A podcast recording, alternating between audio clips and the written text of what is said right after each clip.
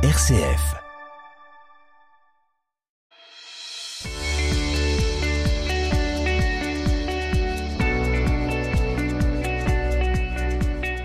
RCF vous présente la question du jour.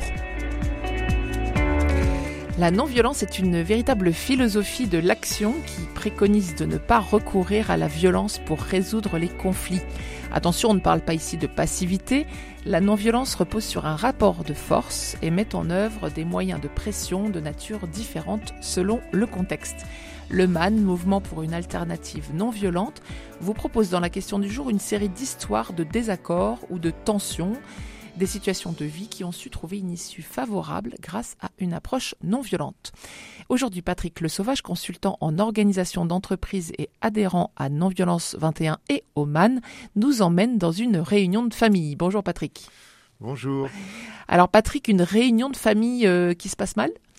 Oui, enfin, c'est l'histoire d'un ami. Euh, et quand il m'a raconté son histoire, je lui ai dit, bah, là, tu as une attitude non violente. Euh, il était assez surpris. Euh, Comme quoi, on peut faire de la non-violence sans le savoir. Voilà, qu'on peut raconter. Il était dans une réunion de famille au moment du, du début du confinement.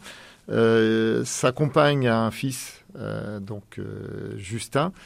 Et ce Justin avait des, de la fièvre, des symptômes. En discutant, sa mère s'est rendue compte que bah, ça pouvait être euh, peut-être qu'il était infecté du Covid. Hmm. Donc, il lui a donné des consignes euh, très strictes de, porter son masque. Euh, à un moment, il était d'ailleurs fatigué, il est allé se reposer et il revient. alors, oui, aussi, un, point important à voir, c'est qu'il a un, handicap. Hein, qui fait que la famille autour est bienveillante, ce qui est une chance pour lui. Euh, globalement. Donc on est dans la belle famille de Paul, euh, et donc le beau-fils de Paul sur lequel il n'a pas d'autorité parentale, hein, c'est le fils de sa compagne, et ne se sent pas bien. Voilà, donc là il, il, va se reposer, bien sûr il a envie de redescendre, il revient et il n'a pas son masque. Hum. Donc euh, bah, sa mère lui dit... Bon, et puis, bah, il fait pas. Hein, c'est un ado. Donc, il veut pas mettre son masque. Il veut pas mettre son masque. Il y a des personnes à risque autour? Exactement. Il y a des personnes de plus de 70 ans. Hein. Et euh, la situation euh, sanitaire, c'est des sujets qu'on connaît mal. Et pour mm. Paul, euh, c'était pas clair non plus. Pour sa mère. Donc lui, il refuse de porter le masque. Et, voilà, il dit que ça le gêne. Bon. Hein. Donc situation compliquée parce que là, il va braquer tout le monde, qui voit qu'il a peut-être, voilà, il n'a pas une santé en or ce jour-là, et voilà. il y a un refus de Justin de le plus mal à l'aise probablement, en fait, c'était Paul lui-même qui se dit, euh, voilà, il y a un jeune, on lui tolère des choses et peut-être que des gens vont être contaminés. La maman ne dit rien. La maman ne dit pas plus de choses que les autres. Mm. Hein, euh. Donc il se retrouve face à un conflit qui pourrait, qui pourrait monter. Enfin, Voilà. Donc là, il décide d'intervenir. Mm. Hein, euh, donc ce qu'il fait, c'est que ben, d'abord il explique euh, il, prend, il, prend, il prend Justin à part un peu, Voilà, euh, il, lui prend à part. Alors je n'ai pas tous les détails, mais il l'a pris à part. Mm. Et il lui explique que voilà, c'est important, que c'est la santé, qu'on apprend que les personnes âgées sont plus vulnérables que les autres. Enfin, il explique toutes les choses. La pédagogie, c'est un ado, hein, Justin. mais euh, bon, voilà, lui, il considère que ça va, que. Voilà. Donc embarquer là-dedans, pour Paul, c'est pas évident, quoi, parce qu'il dit bon bah ok, il démissionne. Et, ça lui convient pas. Donc il a eu une idée que moi j'ai trouvée effectivement parfaitement non violente, c'est qu'il dit bah euh, si toi tu veux pas mettre ton masque, eh ben moi je ne veux pas euh, valider ta, ton action et je m'en vais. Hmm. Alors bon, euh, Justin ne croit pas trop et là Paul dit bon voilà, je compte jusque trois.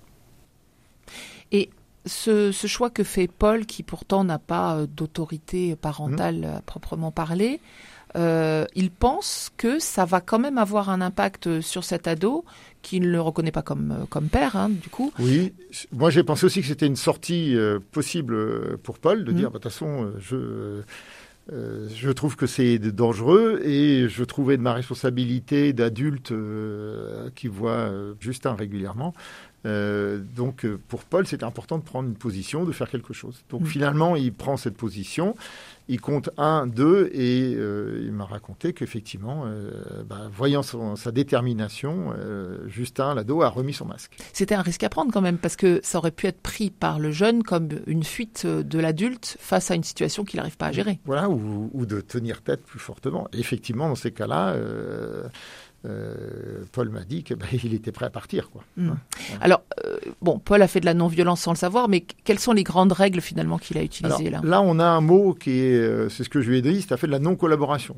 Il m'a regardé un peu bizarrement, parce que bah, il y a quelque chose qui est injuste, on ne veut pas collaborer donc on refuse. Alors, il y a des tas de choses qui ont été faites dans des tas d'actions, mais ça peut s'appliquer dans une société, de, euh, on va dire de ne pas payer d'impôts hein, pour certains, ou d'autres, bah de, dire bah, je ne reste pas à une réunion où il y a quelqu'un qui m'est proche et qui a une je attitude. Je ne cautionne pas finalement. Je ne cautionne pas. Voilà. Donc la non-collaboration. Est-ce qu'il y a d'autres choses Alors, il y a l'autre point important, c'est quand même la règle. Puisque cette règle de, a été admise dans le pays, elle était euh, reconnue, jugée importante, euh, des choses qu'on ne savait pas.